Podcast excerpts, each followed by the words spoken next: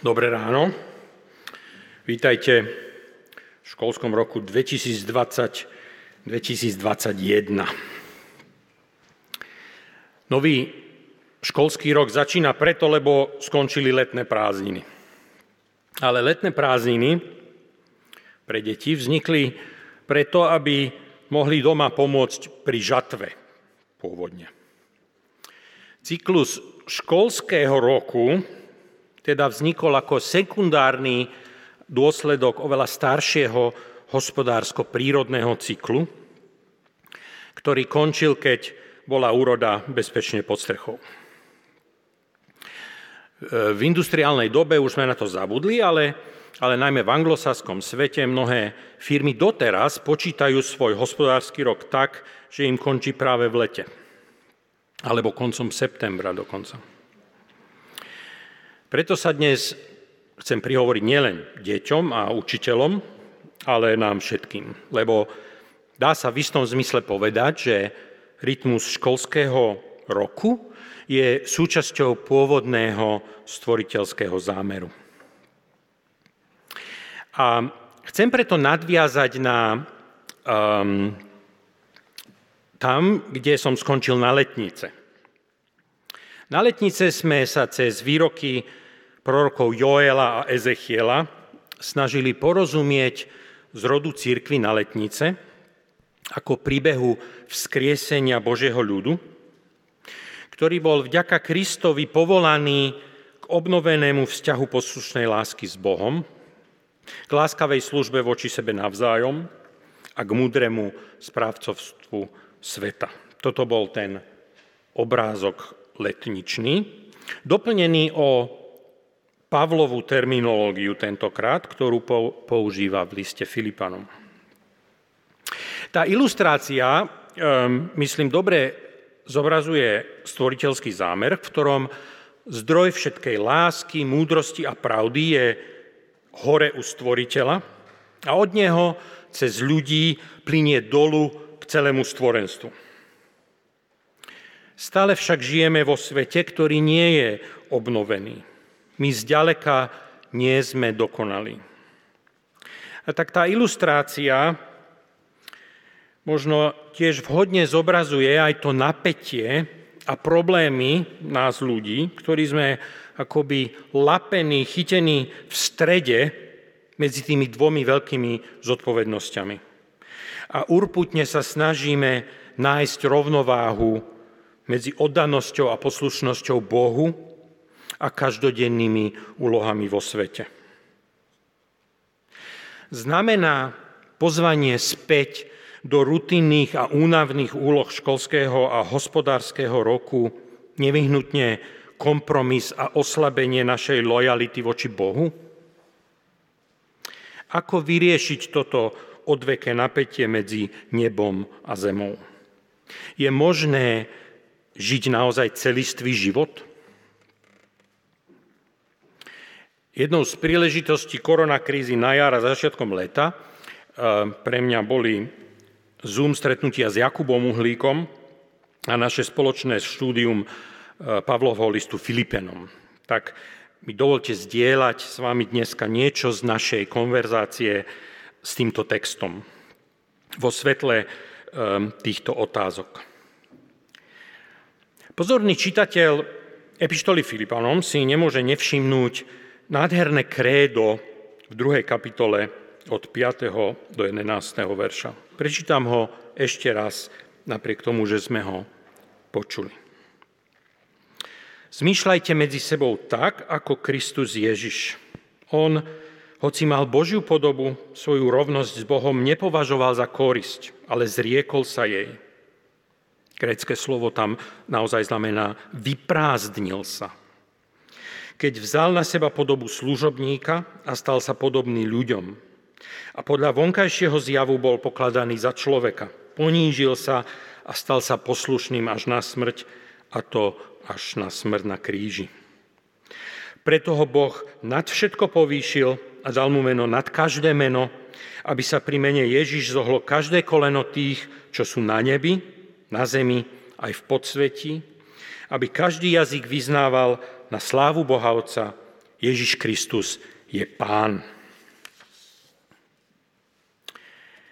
To krédo je však osadené do širšieho textu a začína v 27. verši 1. kapitoly, um, kde Pavol začína výzvou, aby sme zmýšľali ako Ježiš, mali mysel Kristovu. A to kredo je, je, je teda vložené do toho e, širšieho textu a v tom, v tom 27. verši um, ktoré v Slovenčine máme, začína žite tak, tak Pavol tam použil grecké slovo polituomaj, čo naozaj znamená život občana, civilný a verejný život obyvateľa polis, teda život obyvateľa mesta alebo štátu. Čiže presne ten život v tomto svete, ktorý je našou zodpovednosťou ako Božieho ľudu na spodku toho môjho letničného obrázku. Takže v tom 27. verši Pavol začína, ako by hovoril toto. Svoj občiansky, teda verejný, pracovný, spoločenský život žite tak, a pokračuje, aby zodpovedal Kristovmu evanieliu. Eugen Peterson aj Tom Wright to prekladajú tak, že váš občianský život žite tak, že pridáva váhu že potvrdzuje skvelú správu o Ježišovi. Inými slovami, Pavol hovorí, to, ako uchopíte svoju zodpovednosť v tomto svete, má rozhodujúci vplyv na kredibilitu zvesti, ktorú sa snažíte hlásať. To, ako uchopíme svoju zodpovednosť v tomto svete, má rozhodujúci vplyv na kredibilitu zvesti, ktorú sa snažíme hlásať. Tak sa pozrime na Pavlové rady, ktoré nasledujú a ktoré sú akoby predlžením všetkých základných vyhlásení kréda o Ježišovi a o jeho myslení. Tak za prvé, Pavol hovorí, Pevne stojte v jednom duchu a svorne bojujte za vieru v Evangelium. 1.27 a neskôr zmýšľajte rovnako, majte tú istú lásku, buďte jedna duša, jedna mysel. 2.2. Tak, ako je Ježiš rovný s Bohom, rovný Bohu, tak Pavol vyzýva k zjednoteniu na všetkých úrovniach našich bytostí úrovne ducha, duší, myslí. V tej istej láske, aká je medzi synom a otcom. A ešte lepším majstrom slova lásky je Ján, ktorý v prvej epištole Jána 4.11 hovorí, milovaný, keď si nás Boh tak zamiloval, aj my sa máme navzájom milovať. Boha nikto nikdy nevidel. Ak sa navzájom milujeme, Boh ostáva v nás a jeho láska v nás dosiahla dokonalosť. Boha nikto nikdy nevidel, ale svet hľadí na nás. A preto prvou a najdôležitejšou podmienkou kredibility našej evanieliovej zvesti je láska a z nej plynúca jednota medzi nami. Za druhé. Dostala sa vám milosť pre Krista, aby ste v Neho nielen verili, ale za Neho aj trpeli. Vediete predsa taký istý zápas, aký ste videli u mňa. Pavol píše z väzenia a svojim vlastným príbehom demonstruje, že to napätie medzi nebeským a pozemským je zatiaľ stále neoddeliteľnou súčasťou nášho poslania. V rôznych časoch a kontextoch sa toto napätie prejavuje rôzne. Niekedy to je dramatické, ako u Pavla, ako u Bonhofera, ako u našich otcov a pravcov, ktorí boli väznení nacistickým alebo komunistickým režimom. Niektorí aj aj. Niekedy to je menej dramatické ako v našej dobe. Pavol však nezakrýva, že napätie a, do, a utrpenie života medzi dvomi mlynskými kameňmi našej lojality voči Bohu a našej angažovanosti vo svete je naprosto reálne. Pavol ide dokonca tak ďaleko, že hovorí, že to utrpenie nie je len nevyhnutné zlo, ale že sa tak dokonca rozmnožuje Kristova milosť. Mnohí, ktorí si v živote prešli alebo prechádzajú nejakým utrpením, možno potvrdzujú tento paradox. Ak sledujete moju sériu textov C.S. Lewisa v časopise Týždeň, tak, tak v tom poslednom týždni tým úrivkom bol narnísky príbeh Strieborná stolička. Pôvodný príbeh, v ktorom statočný člachtavec Bahnomrač berie na seba seba obetavú úlohu zahasiť bosou nohou oheň, z ktorého sa šíri jedovatá sladká vôňa, ktorá všetkým zahmlieva mysle a schopnosť vidieť pravdu. Ostrá bolesť spôsobila, že bahnomračovi sa na moment dokonale prečistila hlava a odrazu presne vedel, čo si naozaj myslí. Na niektoré kúzla totiž nič nezarberá lepšie ako nečakane silná bolesť. Krédo v druhej kapitole Filipenom nám pomáha pohľadom na Ježiša, ktorý dokonal svoje poslanie a bol následne vyvýšený nad všetko a všetkých, tiež cez utrpenie a smrť na kríži. Tak druhou podmienkou uveriteľnosti zvesti Evanielia v tomto svete je naša ochota prijať utrpenie. A pôvodné slovo, ktoré vzniklo na pomenovanie schopnosti ustáť napätie a trápenie, je slovo trpezlivosť. Ale každý, kto prechádza utrpením, potrebuje povzbudenie. A tak Pavol pokračuje. Ak jestvuje nejaké povzbudenie v Kristovi, ak jestuje nejaká útecha z lásky, nejaké spoločenstvo ducha, nejaký súcit a milosrdenstvo. Pavol hľadá zdroje povzbudenia opäť na troch úrovniach. V Kristu, v spoločenstve ducha a v súcite a milosrdenstve, ktoré má byť dopadom Evanielia a nášho života vo svete. Pavol ale napriek výzvam k jednote rozumie tomu, že ľudia majú rôzne záujmy. Najmä keď tým kontextom je, ako Pavol jasne hovorí, tým kontextom jeho uvažovania je náš život vo svete, v spoločnosti. Každý z nás je povolaný k inej zodpovednosti. Niekto je povolaný do školy k našim deťom. Ďaká Bohu za nich všetkých, nech to, Pane Bože, vydržia zase až do júna. Niekto do podnikania, napríklad vydávať knihy.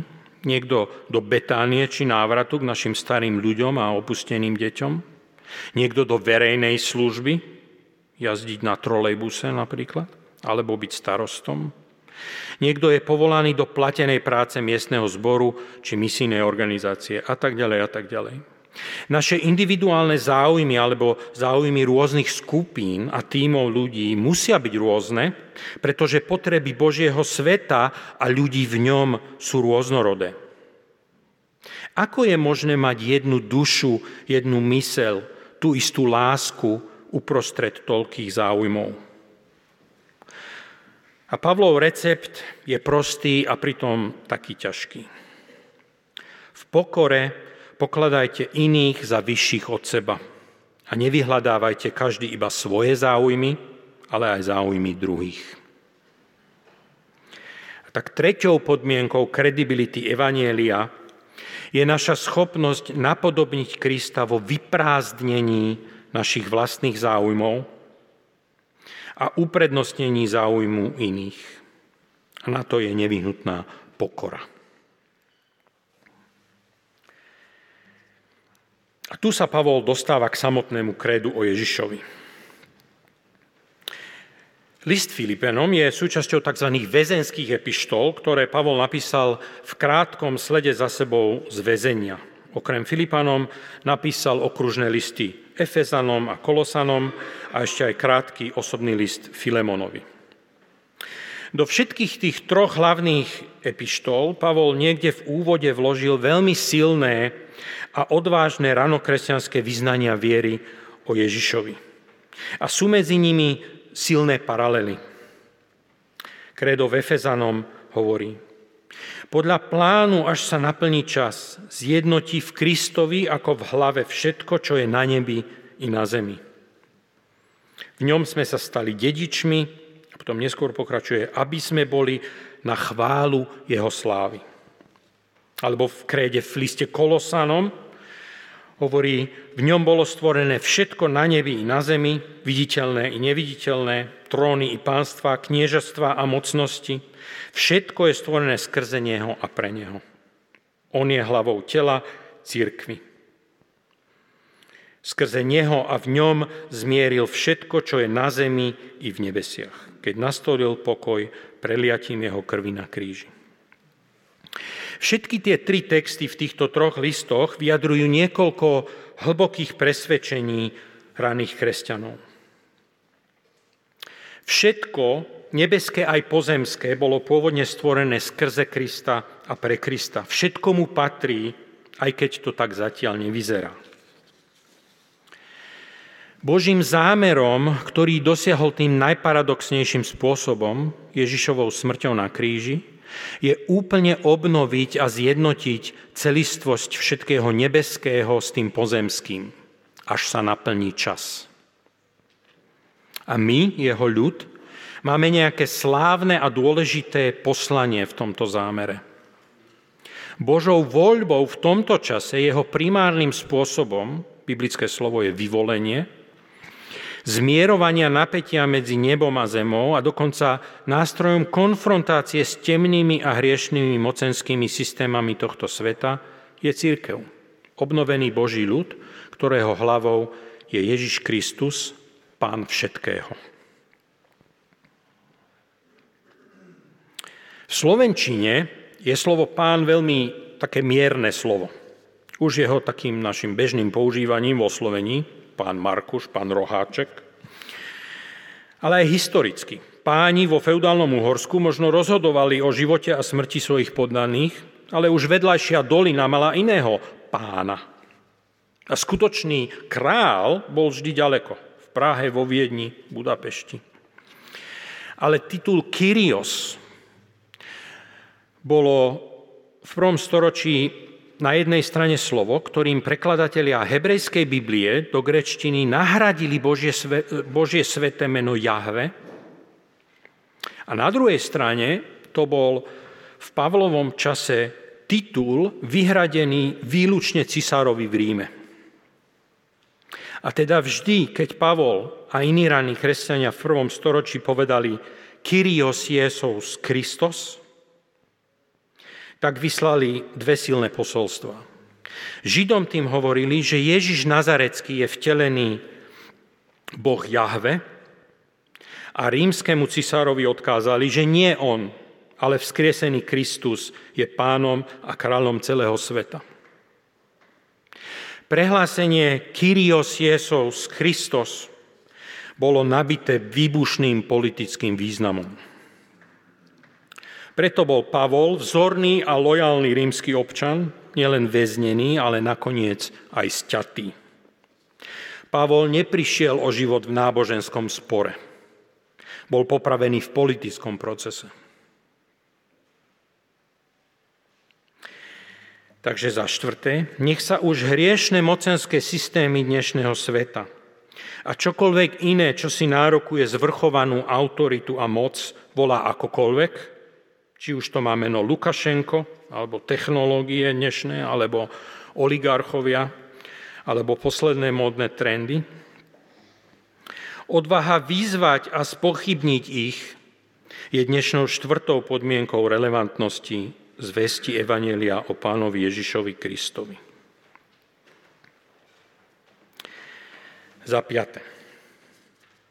Preto, moji milovaní, ako ste vždy boli poslušní, v mojej neprítomnosti s bázňou a chvením pracujte na svojej spáse.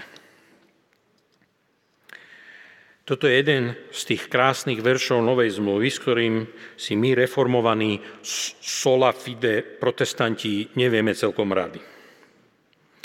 Úporne pracovať na spáse? Veď milosťou ste spasení skrze vieru. A to nie z vás, je to Boží dar, píše hneď na vedľajšom papíruse Pavol do Efezu tým istým perom.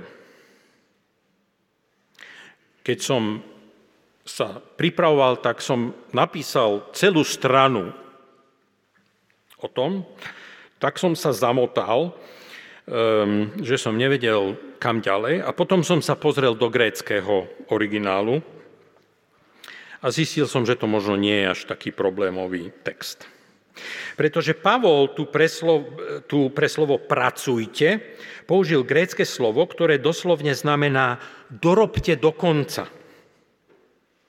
Ako keď majster, výrobca stanov napríklad, ako Pavol, vysvetlí svojim učňom, čo treba urobiť, na prvom výrobku im to ukáže, ako sa to robí, ako má vyzerať dobre vykonaná práca. Potom oni pod jeho dohľadom urobia ďalší a keď je spokojný, môže odísť. Povie, výborne, dorobte to do konca. Ale sústredte sa a najmä keď robíte tie okraje, dávajte veľký pozor. Čiže Pavol tu hovorí, milujem vás, dôverujem vám, preukázali ste svoju vernosť a keďže ja už nemôžem byť medzi vami, s bázňou a chvením dorobte Ježišov zámer vašej záchrany, záchrany celej vašej komunity, celého toho tohto sveta do konca. A tak, piatou podmienkou relevantnosti Evanielia je vernosť nasledovania – generačné odovzdávanie poslania celistvosti života, v ktorom sú slova posolstva Evanielia v súlade s aktívnym životom v tomto svete. Pavol končí túto časť listu Filipanom veľmi poeticky. Uprostred neho, teda zvráteného a skazeného pokolenia, žiarte ako hviezdy, ktoré osvecujú svet. Neviem, či ste toto leto zachytili na oblohe kométu Neowise. Jeden večer si náš samo pozval k sebe na prespačku kamarátov, ostali sme dlho do noci hore a keď sa zotmelo, išli sme hľadať Neowise. A našli sme nad severným obzorom, ale aby sme ju naozaj dobre videli, pomohli sme si aspoň turistickým ďalekohľadom. Hviezdne nebo je krásna vec, ale že by hviezdy osvedcovali svet? Pred pár rokmi sme boli s Vladom a s deckami vo Vlčích horách čundrovať a, a tam je hviezdne nebo naozaj krásne. Je to, je to na Slovensku miesto s najnižším svetelným smogom. A teda vidíte tie hviezdy práve preto, že dole na zemi je tma ako v rohu. Neviem, či hviezdy osvecujú svet. Nič menej. Pohľad na hviezdy v nás niečo spôsobuje. Zdá sa, že hviezdy osvecujú svet inak ako viditeľným svetlom. Pri pohľade na hviezdne nebo cítime akoby nejaké tajomné posolstva z iných svetov. Pozeráme na hviezdy ako na prísľub niečoho nevýdaného. Hviezdy ako maličké náznaky nepredstaviteľných vzdialeností, možností nových svetov. Ako by mohli vyzerať naša práca a naše životy v tomto školskom roku, v tomto svete? Aby boli pre ľudí okolo nás takou smerovkou, takýmto prísľubom, náznakom znovu zrodeného Kristovho sveta – v ktorom všetko nebeské je zjednotené so všetkým pozemským a v ktorom už nie je žiadnych pochybností, že Kyrios Jesous Christos. Ježiš Kristus je Pán. Ako by mohli vyzerať naša práca a naše životy v tomto školskom roku, v tomto svete? Aby boli pre ľudí okolo nás takouto smerovkou, takýmto prísľubom, náznakom znovu zrodeného Kristovho sveta, v ktorom všetko nebeské je zjednotené so všetkým pozemským, v ktorom už nie je žiadnych pochybností, že Ježiš Kristus je Pán. V záverečnej reflexii a modlitbe vás pozývam rozmýšľať nad týmito otázkami. Láska a jednota. Boh ostáva v nás, keď sa navzájom milujeme. Otvor sa v modlitbe milovaniu človeka, ktorý možno nie je milovania hodný. Trpezlivosť. Aké trápenie prežívaš ako dôsledok napätia medzi lojalitou voči Bohu a úlohami v tomto svete? Odovzdaj ich Kristovi. Pokora. Ktorý tvoj záujem by sa mal vyprázdniť, aby uvoľnil miesto pre záujem niekoho druhého? Odvaha. Akým systémom politickým, ekonomickým, sociálnym, mediálnym či technologickým v tvojom kontexte treba pripomenúť, že nemajú nezávislú a absolútnu autoritu a moc. Čo by si mohol urobiť? Vernosť nasledovania. Kto je tvojim Pavlom? V koho diele treba pokračovať? A kto sú tvoji Filipania, ktorých treba vyzbrojiť aby pokračovali, keď tu ty nebudeš.